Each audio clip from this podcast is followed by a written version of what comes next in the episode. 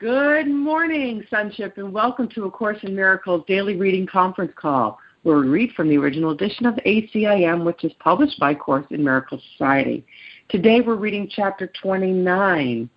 We are reading section 3, The Coming of the Guest, paragraphs 10 through 19.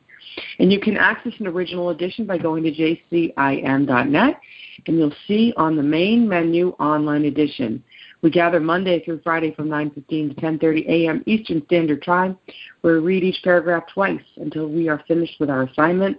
After that, we open up the call, and when we share, we say our name, and when we're finished, we let everyone know by saying, "I am complete." We continue our workbook lesson practice, where we remember when anyone is reading, speaking, listening, now or later, that they are the Son of God. We also invite our workbook lesson into our study today. It's lesson number 303 The Holy Christ is Born in Me Today. Finally, we ask that you mute your phone at all times unless you're speaking by using your own mute function on your device. So I know, Mike, are, are you here and are you going to read? Um, I'm not. I have the um, you know that other version of the book, so I don't know if that would interface with everybody very well. Uh, well, let's do this because um, Lee's here to help us, and when it comes um, time, I'm sure he will direct us. Okay, uh, very good. That'd be great. We'd love to have you read. Okay, so listening, I have Josie, Rob, and Bryce. And in order, we have Lee, Reverend Reja, Sharon, Paula, Fran, Carl, Mary, and Micah. In this holy instant, I'm going to turn the call over to Reverend Reja, who has a special opening for us today. Reverend Reja. Thank you. Thank you, Chris. Today, we have our lesson, our beautiful lesson, and it is set to music. And if you receive the daily lesson in your email box, you will see a link to this music, and also a link where you can get other similar music by the, one of the musicians who did this song. So, we will begin our time together by closing our eyes and bringing our focus within. And we feel that peace and that stillness as we relax our bodies, relax our breath, and our thoughts relax. I'm going to play this beautiful song, which is the words of today's lesson. And then we'll I'll recite the prayer of the lesson. So if all goes well, we're going to be sung to the words from Elder Brother The Holy Christ is born in me today.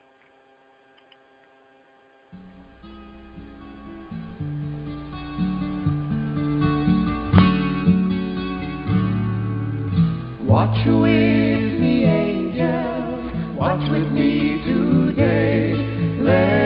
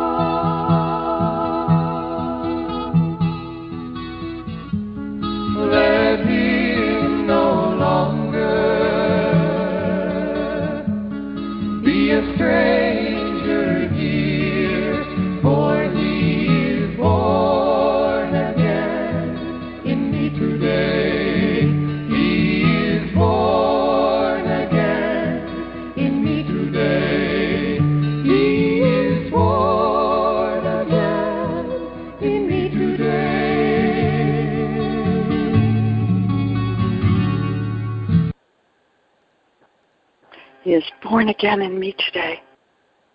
And now we pray. Father, Mother God, your Son is welcome, Father. He has come to save me from the evil self I made. He is the self that you have given me. He is but what I really am in truth. He is the Son you love above all things. He is myself as you created me. It is not Christ that can be crucified. Into your world, let me receive your Son. And so it is. Amen.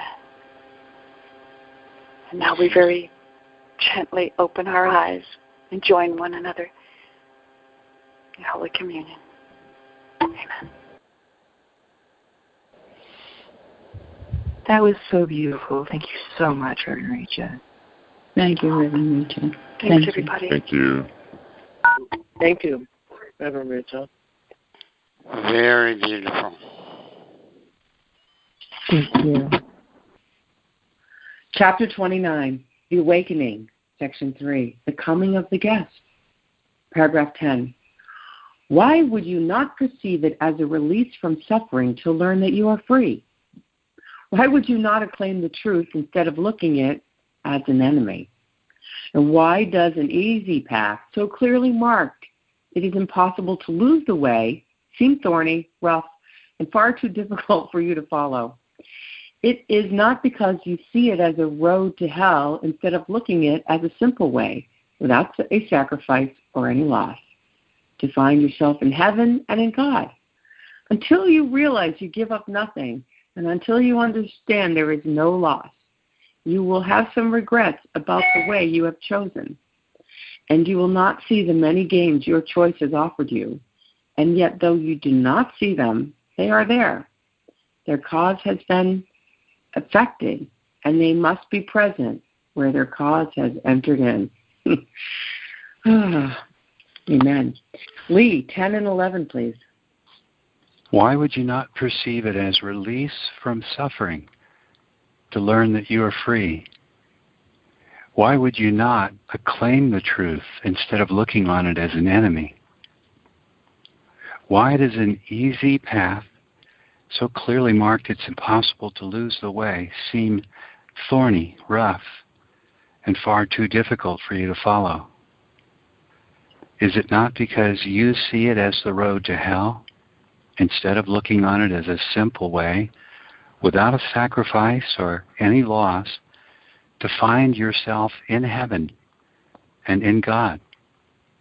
Until you realize you give up nothing, until you understand there is no loss, you will have some regrets about the way that you have chosen.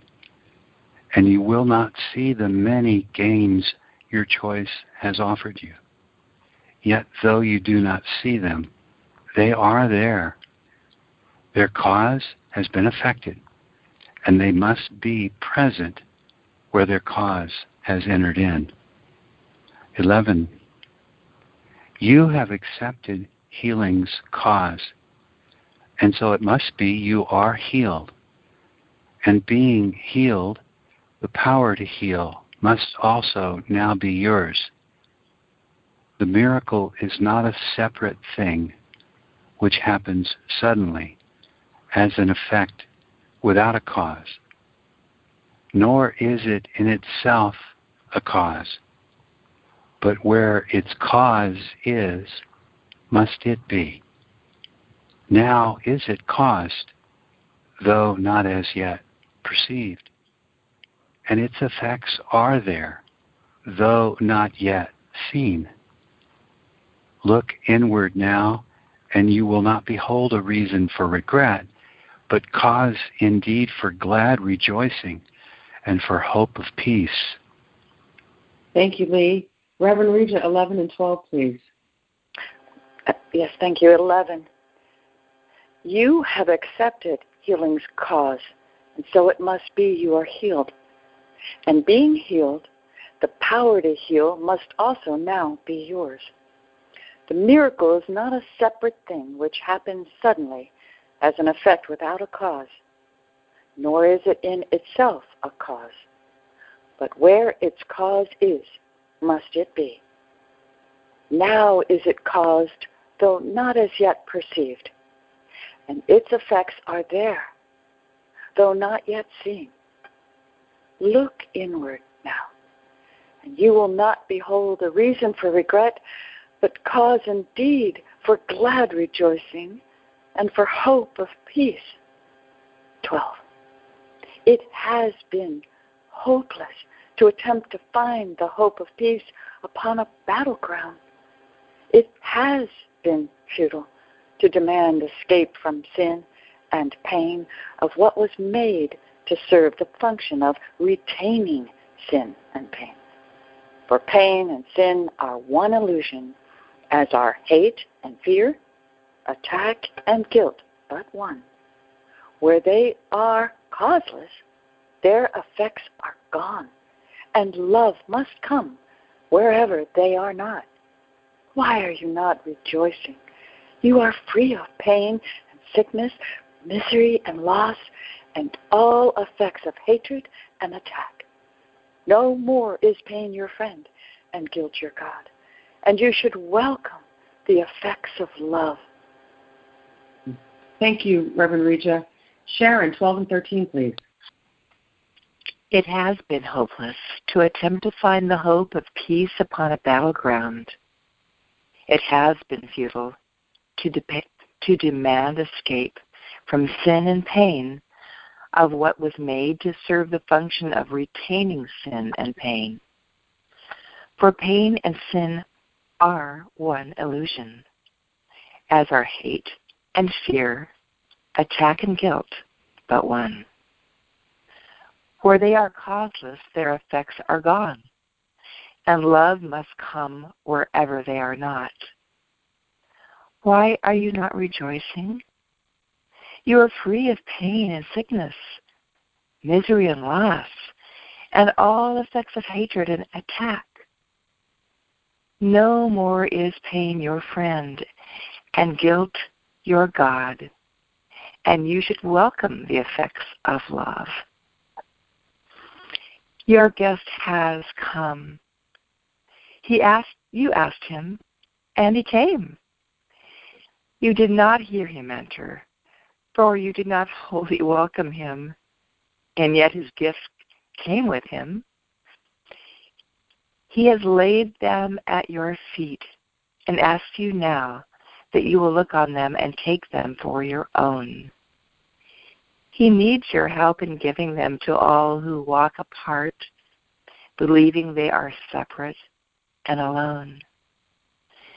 They will be healed when you accept your gifts, because your guest will welcome everyone whose feet have touched the holy ground whereon you stand and where his gifts for them for them are laid.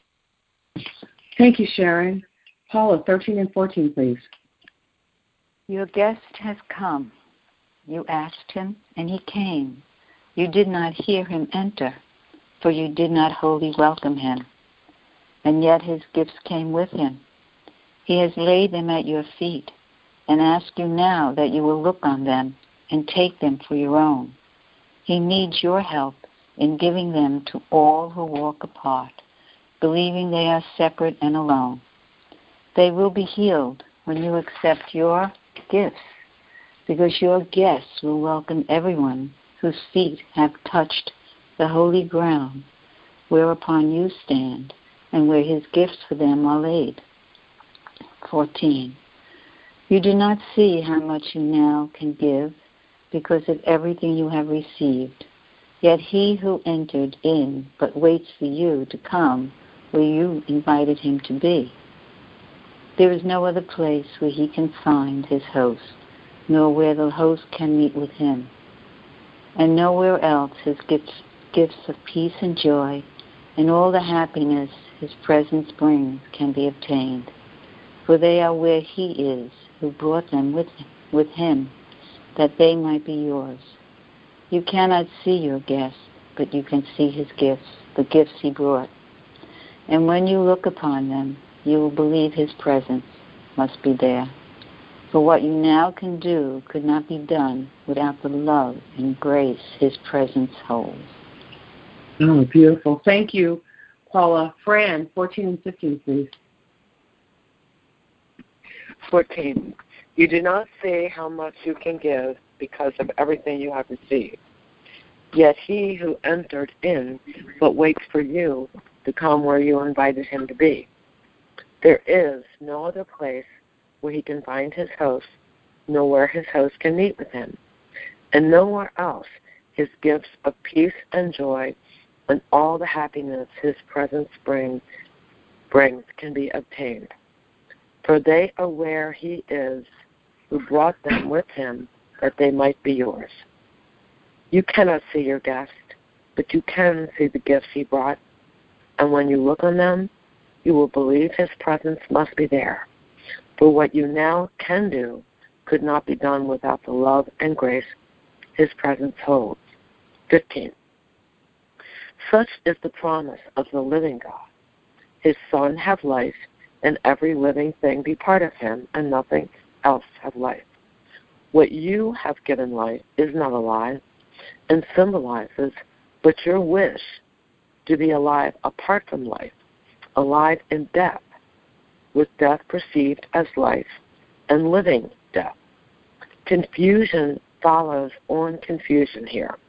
For on, confu- on confusion has this world been based, and there is nothing else it rests upon. Its basis does not change, although it seems to be in constant change. Yet what is that except the state confusion really means? Stability to those who are confused is meaningless, and shift and change become the law on which they predicate themselves, their lives. Thank you, Fran. Carl, 15 and 16, please. Such is the promise of the living God. His Son have life, and every living thing be part of him, and nothing else have life. What you have given life is not alive and symbolizes but your wish to be alive apart from life, alive in death, with death perceived as life, and living death. Confusion follows on confusion here. For on confusion has this world been based, and there is nothing else it rests upon. Its basis does not change, although it seems to be in constant change. Yet what is that yet what is that except the state confusion really means? Stability to those who are confused is meaningless, and shift and change become the law on which they predicate their lives. 16. The body does not change. It represents the larger dream that change is possible to change is to attain a state unlike the one in which you found yourself before. There is no change in immortality, and heaven knows it not. Yet here on earth it has a double purpose, for it can be made to teach opposing things. And they reflect the teacher who is teaching them. The body can appear to change with time, with sickness, or with health and with events that seem to alter it. Yet this but seems, but yet, yet, but, yet, start over. Yet this but means the mind remains unchanged in its belief of what the purpose of the body is. Hmm, thank you, Carl. Mary, 16 and 17, please. The body does not change. It represents the larger dream that change is possible. To change is to attain a state unlike the one in which you found yourself before. There is no change in immortality, and heaven knows it not. Yet here on earth it has a double purpose, for it can be made to teach opposing things, and they reflect the teacher who is teaching them. The body can appear to change with time, with sickness, or with health, and with events that seem to alter it. Yet this but means the mind remains unchanged in its belief of what the purpose of the body is. 70.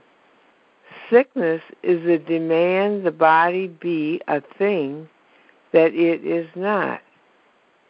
Its nothingness is guarantee that it cannot be sick. In your demand that it be more than this lies the idea of sickness. For it asks that God be less than all he really is. What then becomes of you? For it is you of whom the sacrifice is asked. For he is told that part of him belongs to him no longer. He must sacrifice yourself, and in his sacrifice are you made more, and he is lessened by the loss of you. And what is gone from him becomes your God, protecting you from being part of him. Thank you, Mary. So 17 and 18 is next, and Micah is up. So Lee is. Are we? Does 17 oh, I, and 18? I lost. I lost my spot, and I'm in, in my truck, so I'll just listen. Oh, okay. That might be best. Thank Yeah. you. Okay. Thanks, Micah. Glad Oh, you're here. Okay. This, So this we is wonderful. new- Oh, great. Um, I need a new reader, reader, please, for 17 and 18. Hi, Chris. This is Barbara. I can read. Great. Thanks, Barbara. Okay. Sickness is a demand the body be a thing that it is not. Its nothingness is guarantee that it cannot be sick. In your demand that it be more than this lies the idea of sickness. For it asks that God be less than all he really is. What then becomes of you? For it is you of whom the sacrifice is asked. For he is told that part of him belongs to him no longer.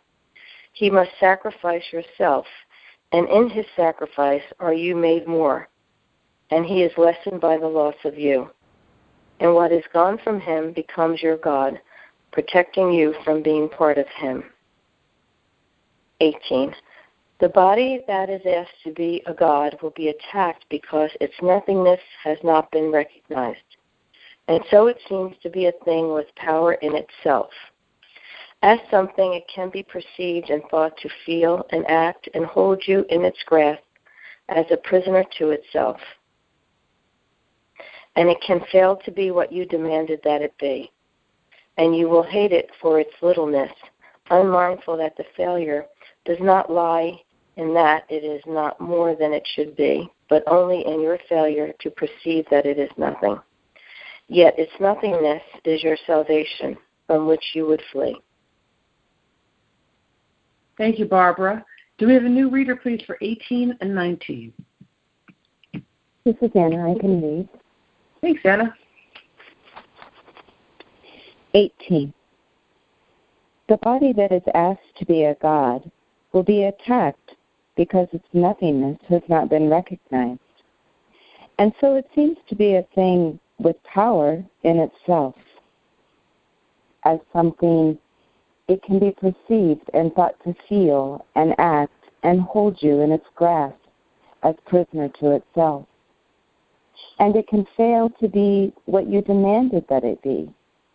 And you will hate it for its littleness, unmindful that the failure does not lie that it is not more than it should be, but only in your failure to perceive that it is nothing. Yet its nothingness is your salvation, from which you would flee. 19. As something is the body asked to be God's enemy, replacing what he is with littleness and limit and despair. It is his loss you celebrate when you behold the body as a thing you love, or look upon it as a thing you hate. For if he be the sum of everything, then what is not in him does not exist, and his completion is its nothingness. Your Savior is not dead, nor does he dwell in what was built as a temple unto death. He lives in God, and it is this that makes him Savior unto you, and only this. His body's nothingness releases yours from sickness and from death. For what is yours cannot be more nor less than what is his. Thank you, Anna, in 19. As quote unquote something is the body asked to be God's enemy, replacing what he is with littleness and limit and despair. It is his loss you celebrate when you behold the body as a thing you love or look upon it as a thing you hate. For he be the sum of everything, then what it is not in him does not exist, and his completion is its nothingness. The Savior is not dead, and nor does he dwell in what was built as a temple unto death. He lives in God, and it is this that makes him a Savior unto you, and only this.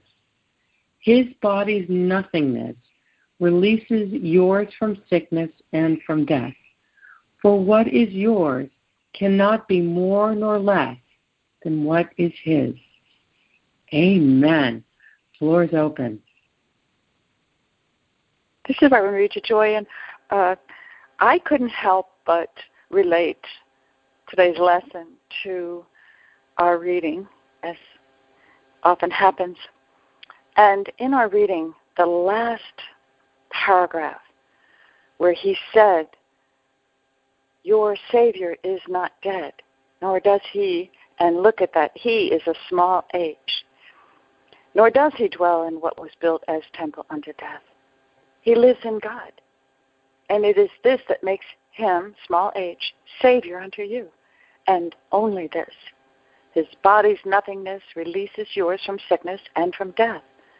For what is yours cannot be more or less than what is his, small case h. So this brings to mind that my brother is Savior unto me. The Christ the Holy Christ is born in me today. He's born in me as my one self. He is who my brother is. When the second coming, he said, What is Christ's second coming? It's for me that realization of who I am and who my brother is. And he's telling me that my brother doesn't live in a body that's going to die. That's that's not what houses my brother or what houses me. And that is what I'm opening to, that realization. And that ends the separation. And that's the only problem I have is separation. Thinking it's outside of me. Thinking anything is outside of me. And I'm just grateful today. Thank you so much. I'm complete. Thank you, Reverend Reja. That was Thank beautiful. You, Reverend Reja. Thank you, Reverend. Thanks, Reverend Reja. Thank you, Reverend Reja. Yeah, thank you, Reverend Reja.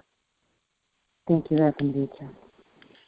And this nothingness is expanded by Jesus as Raj on the internet to the visibility and tangibility of your identification while believing you are in separation. Thereby, the body is a means to join this wonderful group, to be with others, to see them in their proper Christ light.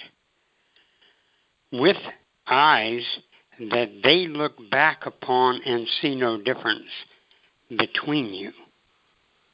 It is a disguise at a moment in which you are bringing the light to them from the Christ that you know is yourself, and you know that they too are the Christ.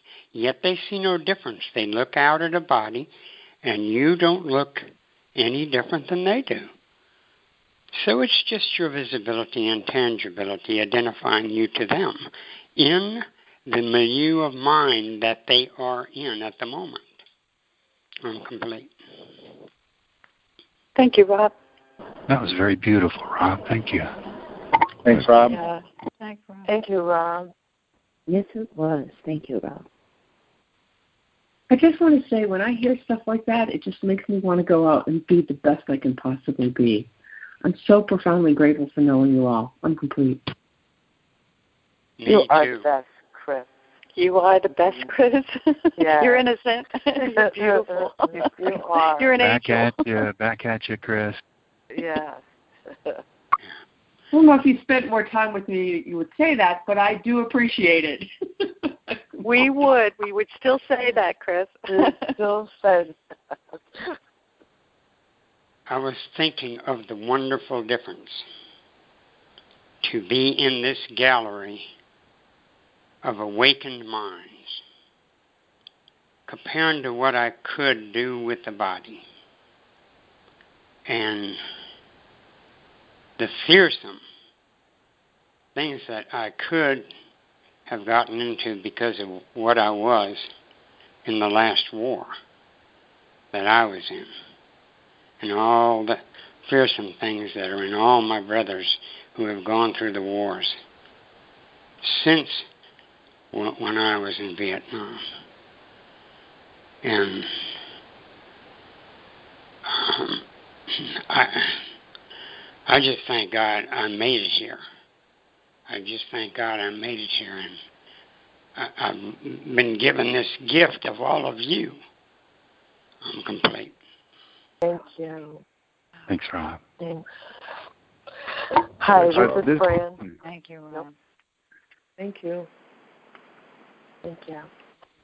This this is Fran. This is the mo- just the most incredible reading for me today. I am up um, with my one brother camping in Gettysburg, and yesterday I was walking through the woods doing my usual walk, and my other brother calls me from Texas, and he a couple weeks ago he had a heart attack, and he tells me that he had another event yesterday and we talked a little bit and I hung up and I started to panic the way I used to do before I met the course. And then all of a sudden I realized that this is another life event and then I have to look at it the way I'm being taught in the course. And now I hear this all the time now.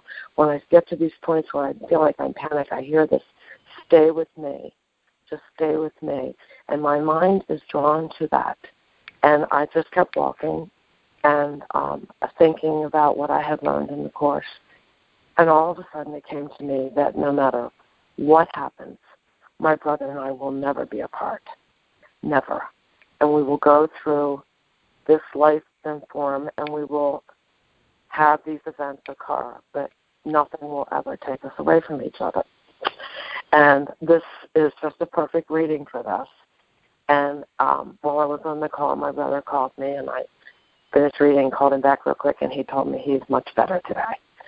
So I'm just so grateful that I have this course when I go through those periods to know that the way I looked at the world before the battleground wasn't real. And I'm being taught the real way to look at the world. I'm grateful for you guys. Thanks. I'm complete. Oh, that's so beautiful. Thank you, Fran. Thank you, Oh, Fran. Fran. Thank you. Wow. Thank you, Fran. Thank you, Fran. That was Wow, great. thank you, Fran. It brings Yeah, tears. thank you. Miracle. So Yep, a miracle. Uh, this is Micah. It's it's nice to hear everybody, and the and the reading is was just amazing. Um, in the last week or so, there's there's different approaches that the Holy Spirit and our higher self kind of uses to move us into awakening. And, and since we've finished the reading, uh, people have alluded to this the, these shifts in perception that uh, where we start to feel our oneness. And uh, lately, the the guidance has been as I'm sitting sitting somewhere, the the voice says, "What you are right now, whatever you're experiencing right now, the heartbeat, the breathing, the thoughts, the feelings in this in, in the body, the the sense of being in in this dream." What you are is not affected uh, or touched by any of this and if and then as you as the hours go on it, it, and you keep doing this and just saying okay what i'm feeling right now is not what i am is not affected by this this moment at all. And it seems it's kind of it, it, and then then you look around after, after the shift has been made and and and you're in the holy instant and you look around at your brothers and all the expressions on their faces and you know where where they are and you realize what they are is not touched at all or affected by what you see in the dream.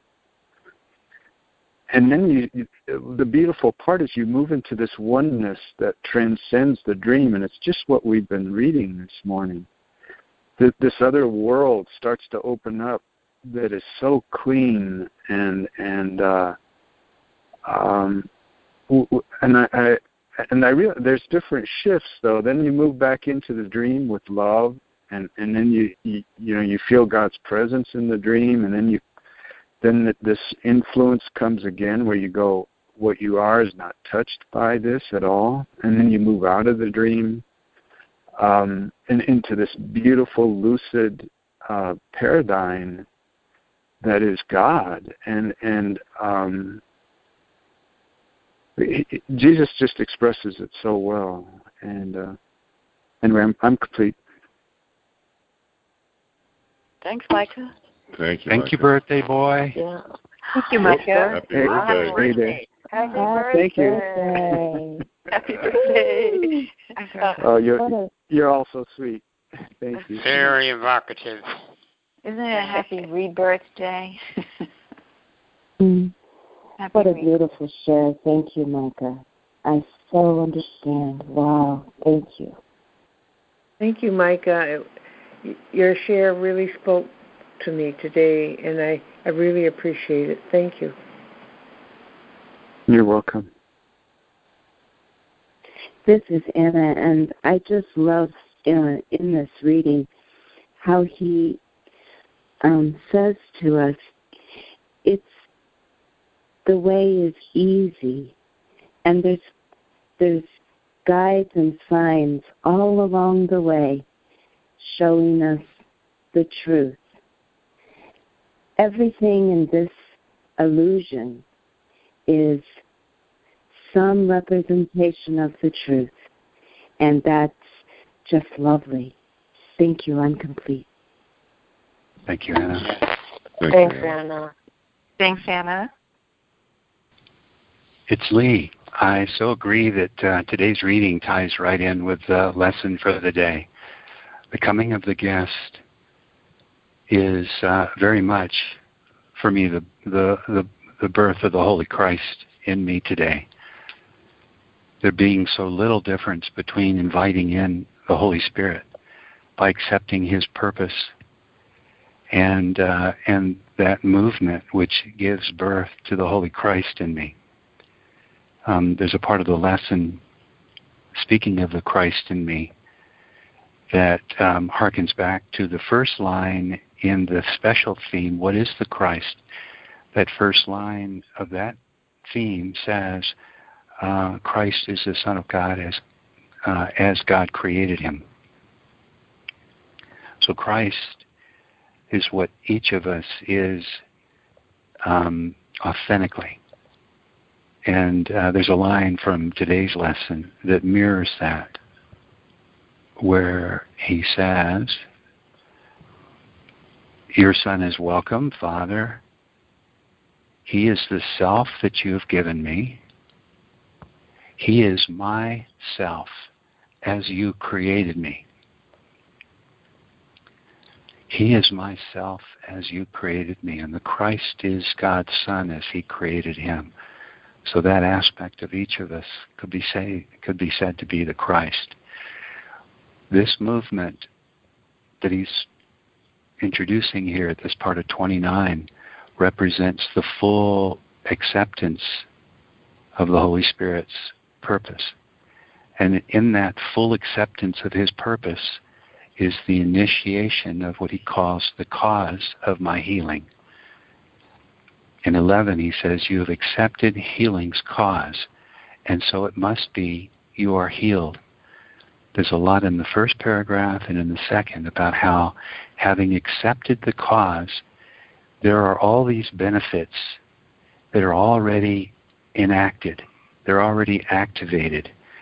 If I don't see them yet, it's only because they aren't um, they aren't yet apparent, but they're activated.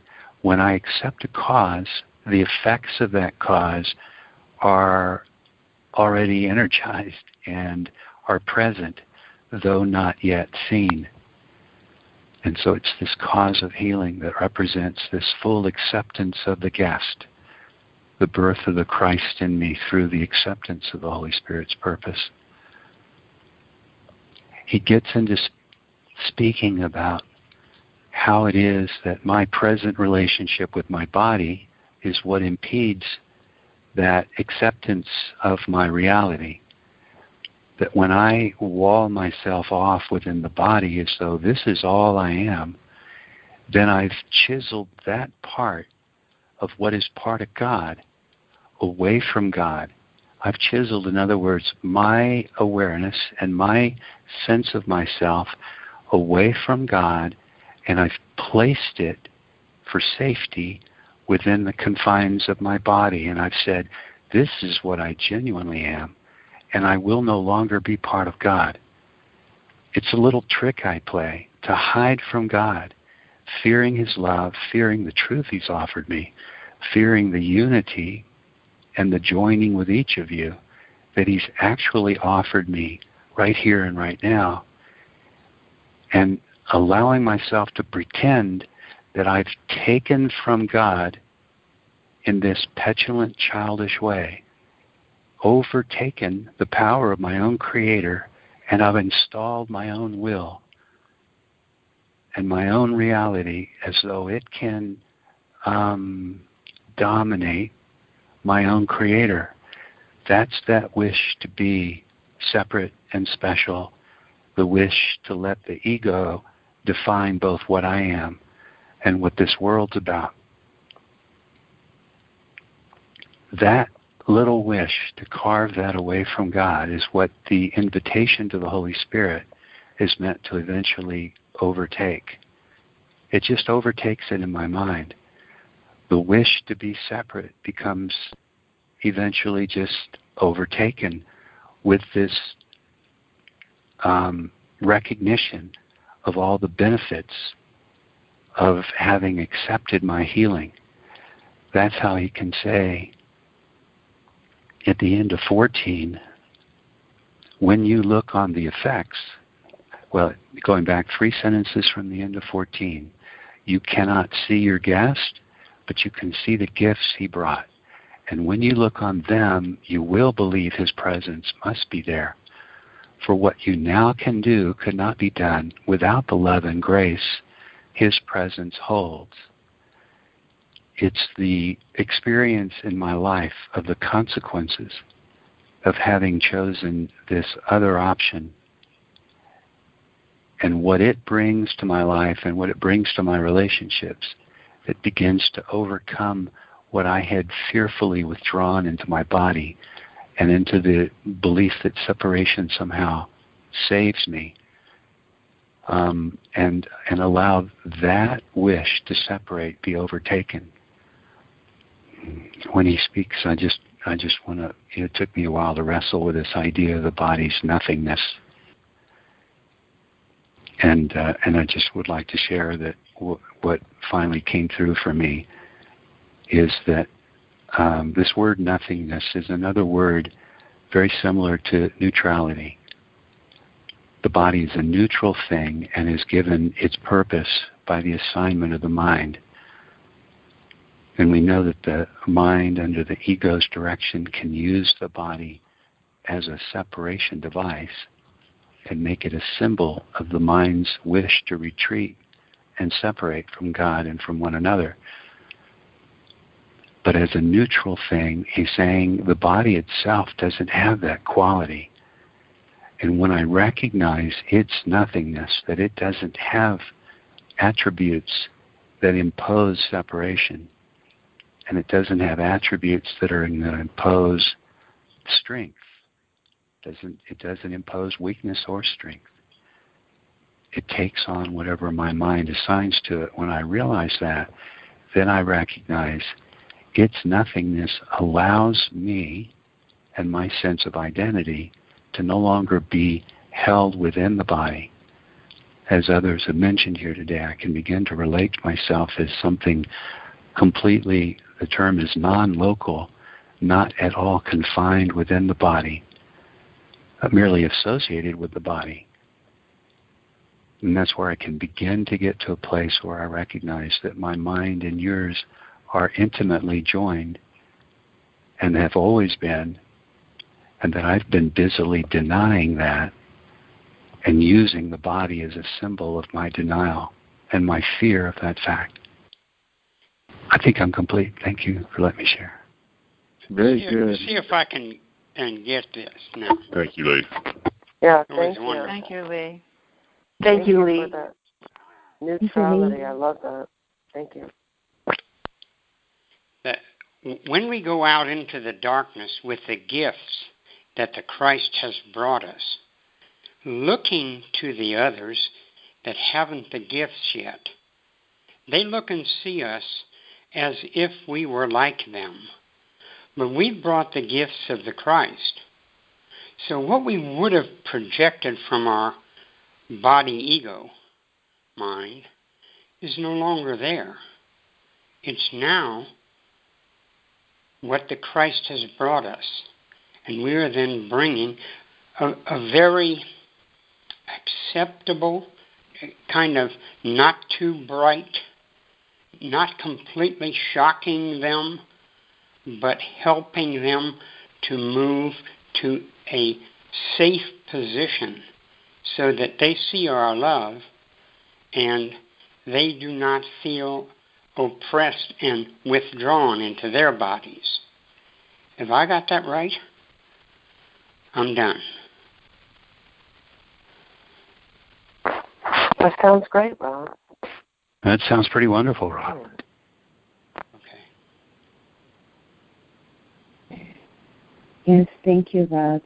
And uh, Lee, as I was listening uh, to your commentary, this is Anna, I'm sorry. Um, as I was listening to your commentary, it dawned upon my mind that until I accept the nothingness slash neutrality of my body, I believe that I am limited. And you said limitless. And and I can see that if I believe that I am this body, I accept its limitations also.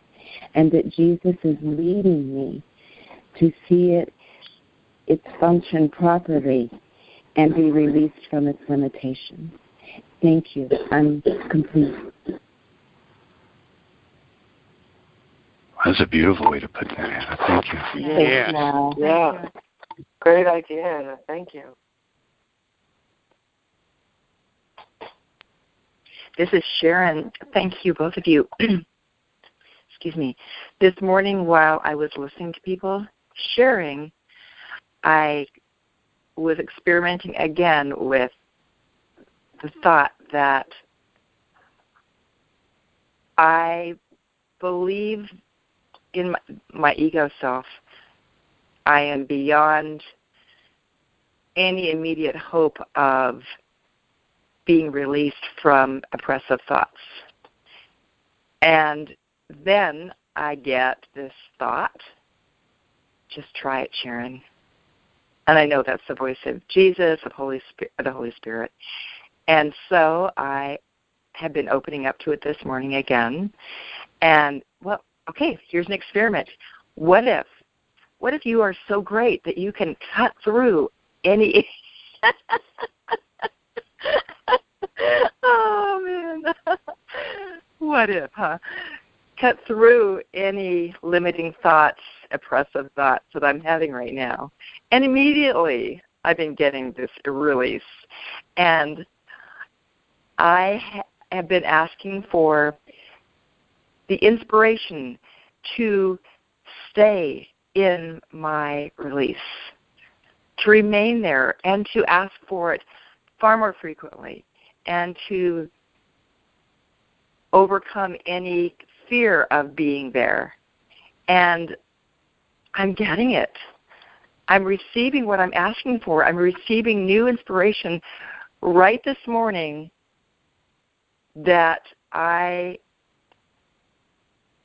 ask for radical healing without fear, just radical healing. And all of you are helping me to be inspired to do that because it looks so great on all of you. oh, thank you for being my example. I love you guys. I'm complete. Oh, Very I love nice. it, Sharon. Thank So you, cute. Sharon. Thank you, Sharon. Thanks, for Sharon. sharing- Thank you for sharing that with us. Thank you. Woohoo! Thank you, Sharon. Excellent. Ah, I'm so happy for you. Thank you. my eye falls to uh, paragraph 15 and this you know exceptional paragraph it says such is the promise of the living god. His son have life and every living thing be part of him. And nothing else have life.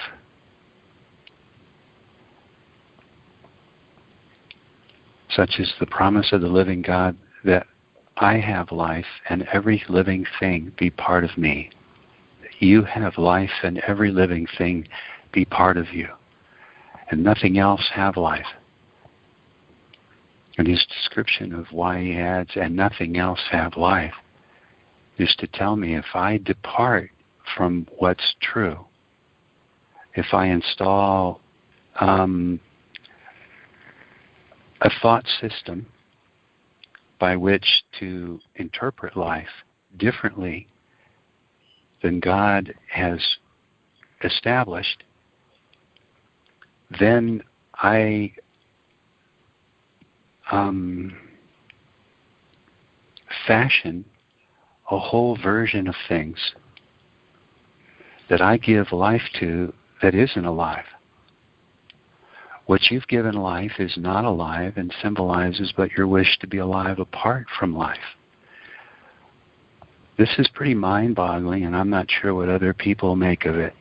But I'd like to share what I make of it because it doesn't take me somewhere else. It doesn't lead me to dissociate from my presence here and imagine that life exists somewhere else. It leads me to recognize that right here in this present moment, the offer of life is made. The offer of completion and fullness. The offer of a being that is mine, that includes and that recognizes each of you as part of me.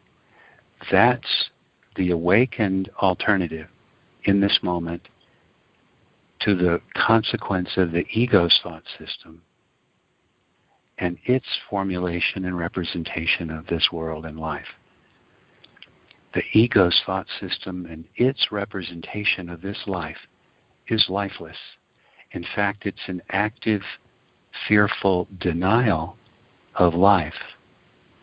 That's how I take it when he says, What you've given life is not alive, and it symbolizes but your wish to be alive somehow apart from life, from the offer of life's vibrancy.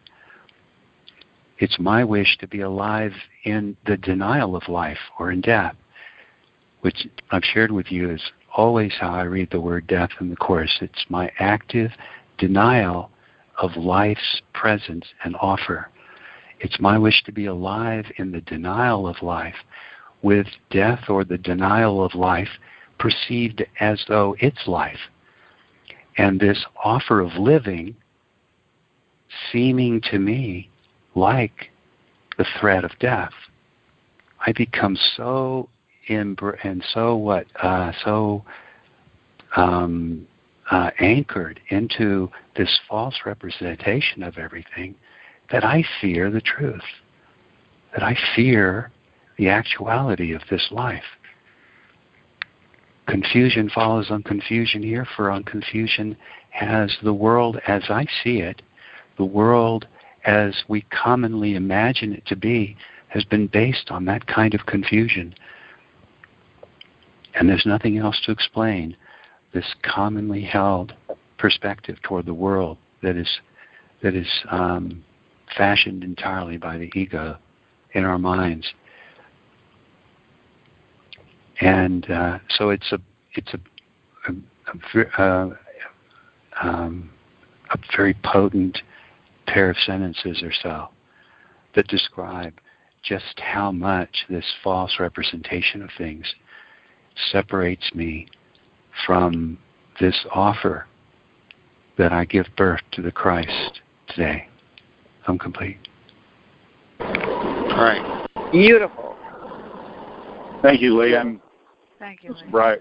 I'm, uh, I'm glad you brought that, that out. That really jumped out for me. There is a, um, I, there's a, a definitely a tie into a biblical reference there.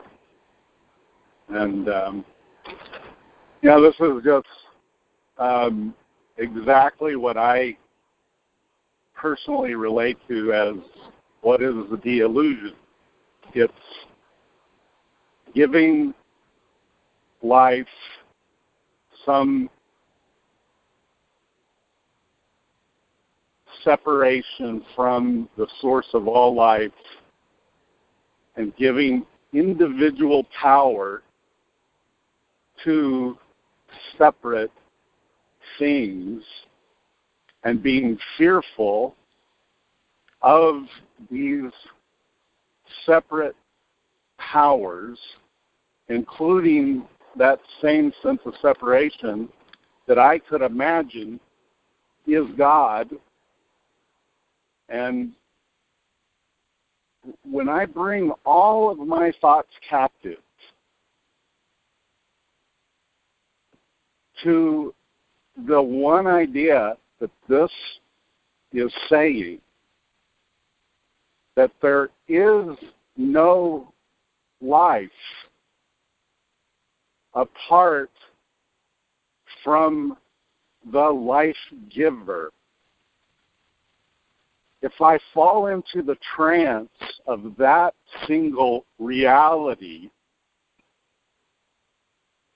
then everything becomes an extension of that life, no matter how ignorant it is displayed, no matter how insane one may think he is, apart from the one, this single idea is the transformation for me that when I see with those eyes, heaven is what I see. Because I know that there is nothing that I see that does not live with the life, the one life of God. I'm complete. Great. Thanks, Bryce. Yeah, thank you, Bryce. Thank you, Bryce. Thank you, Bryce. An example of what Lee brought out is every dictator's imposition of his ego idea of the perfection of his personal projection upon those he controls. And the great fear that he lays upon the people for them not to take his particular distorted outlook of himself as the God and protector of everyone. And we do this in miniature whenever we do not understand that we have an obligation of the present memory there. And without the Course, I would not know about my obligation to God and the agreements that I made with Him. And I would be off in the neverland of my own dictatorship.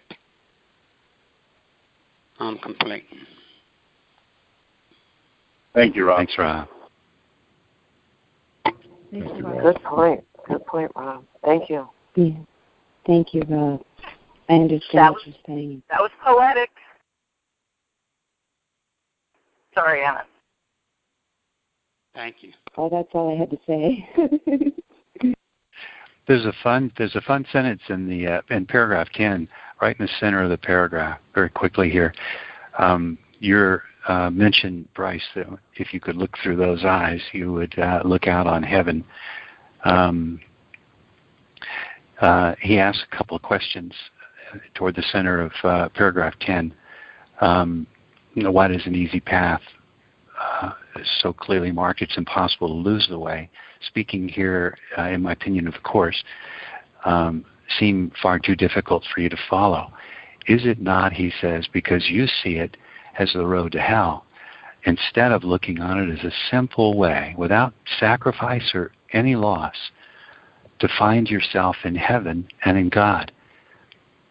Um, that phrase, to find yourself in heaven and in God, can be taken as like, I will find myself when I get to heaven and find myself in God.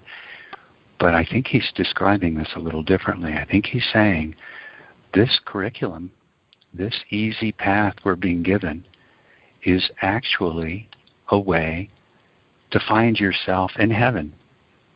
That's like um, that's like oh my eyes opened and I found myself in heaven. What is it to have the eyes open and find yourself in God? In the recognition um, that was always so. There never had been a departure and never had been a separation. I'm complete. Perfect. Thank you, Lee. Wow. And I am Thank you, so Lee. grateful for Yeah. Thank you. Love it. Thank you, Lee. I, I just got this picture when you were talking of the dual lids of an alligator. Uh, the dinosaur left over from past ages. When this aquatic and land animal goes into the water, one of the lids goes down. The outer lid stays open. So it's as if when we retreat into the ego, we bring down the ego lid and start to look through it almost automatically. And you have to make this effort to get a clear picture of the beautiful water you're in is to raise the protective lid, the, the protection of oneself, and look without the two lids into the beautiful living water of God, which is your home.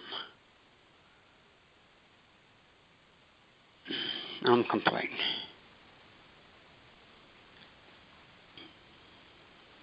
Thank you, Rob. Thank you, Rob. Thank you, Rob. Thank you, Rob. This is Anna, and I was listening to a Collin Raye song this morning as I was sitting out and watching the dawn arrive.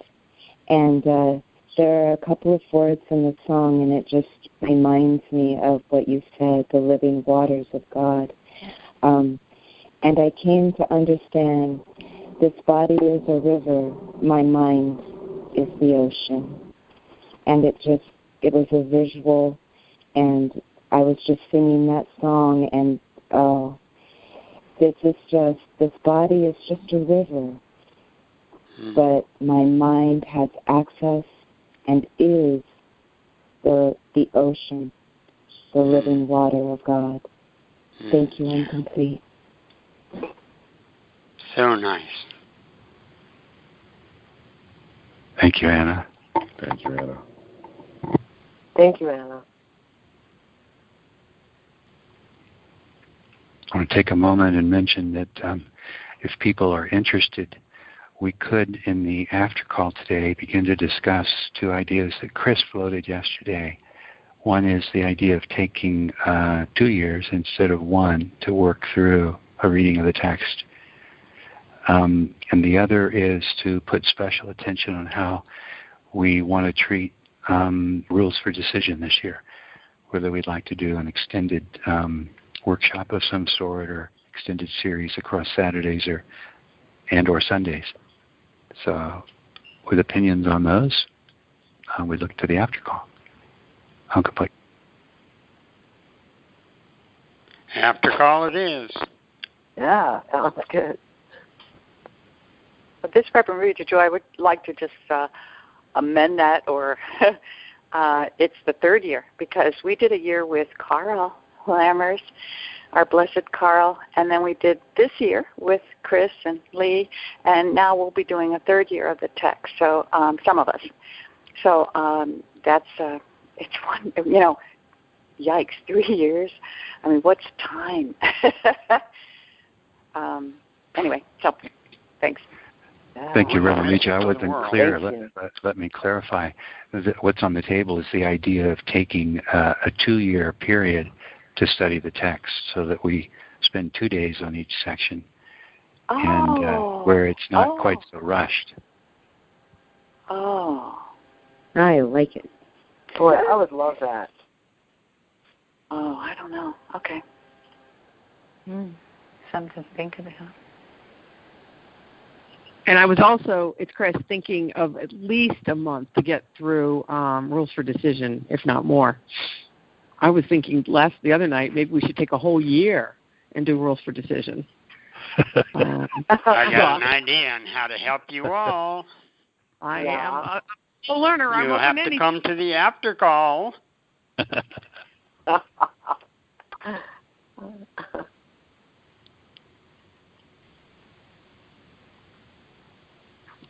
Well, if anyone doesn't have any more shares, maybe we could take the time and let Reverend Reja lead us into a long, dreamy prayer. What do you say, Reverend Reja? Absolutely, Reverend Ranger. Yes, okay. Would love to. So we'll uh, come together now. And as we do uh, close our eyes and become still, we just at the end, we want to take a, just a few moments after we say Amen to very gently open our eyes. I may not say so, but we just allow ourselves to um, return. okay, so we'll take a few moments and close our eyes, draw that awareness within. Our bodies remember that when we do this, when we close our eyes at this time, that we relax so we can feel our body begin to relax instantly as soon as we close our eyes. And our breath relaxes, and we can feel our thoughts relax as well. Our surface thoughts, we let them go. And as we do this, it becomes easier and easier to withdraw and be in that place of stillness where we can hear, remember, and know the loving thoughts of God, our true thoughts. We have the gift of the coming of the guest. If I have chosen to listen to my heart of hearts, my right mind, which is the Holy Spirit, and yet if I have regrets, I must still be thinking it is possible to lose or sacrifice something. when I truly listen to the Christ mind within. I am whole, and I make no demands that anything be different. There is only truth, which is my friend, not my enemy. I give up nothing when I listen to truth. There is no sacrifice. We read today, quote, look inward now, and you will not behold a reason for regret, but cause indeed for glad rejoicing and for hope of peace, unquote. I have sought to find peace where it could never be found, upon the battlefield of a misperceived world. If I am experiencing anything but love and intense joy, I am overlooking what is there. Now, right now, I asked for guidance. I opened the way to love's messenger, and he has come. Let me now open also to what my guest has brought. Because I asked for love to be my guide, hate and fear, attack and guilt, pain and sickness, misery and loss, and all effects of hatred and attack are gone. Quote, where they are causeless, their effects are gone, and love must come wherever they are not. And so we pray, Father, Mother, God, I thought I was abandoned and set adrift in a world of duplicity, and yet I remember now. I asked my guest to come, and he is here. When I opened my heart to love, my guest entered, for I am told by Elder Brother, quote, there is no other place where he can find his host, nor where his host can meet with him, and nowhere else his gifts of peace and joy and all the happiness his presence brings can be obtained. Unquote. Yet if I believe in change, then change is what I will perceive, even though the changeless is my reality. Everything seems to change and, quote, fail to be what you demanded that it be, unquote. But only from the perspective of perception is this so. Now we learn true failure is in forgetting that the body is nothing and my true holy dwelling place is everything. In your knowing do I dwell in my eternal body. My brother is my Savior, and he is not dead. Quote, nor does he dwell in what was built as temple unto death. He lives in God. And it is this that makes him Savior unto you, and only this. His body's nothingness releases yours from sickness and from death. For what is yours cannot be more or less than what is his. Unquote. And so it is. Amen. Amen. Thank you. Amen. Thank you, Brother Rachel. Amen. Thank you, everyone. Thank you, everyone. Thank you, everyone. Thanks, guys. Thank you. Thank you.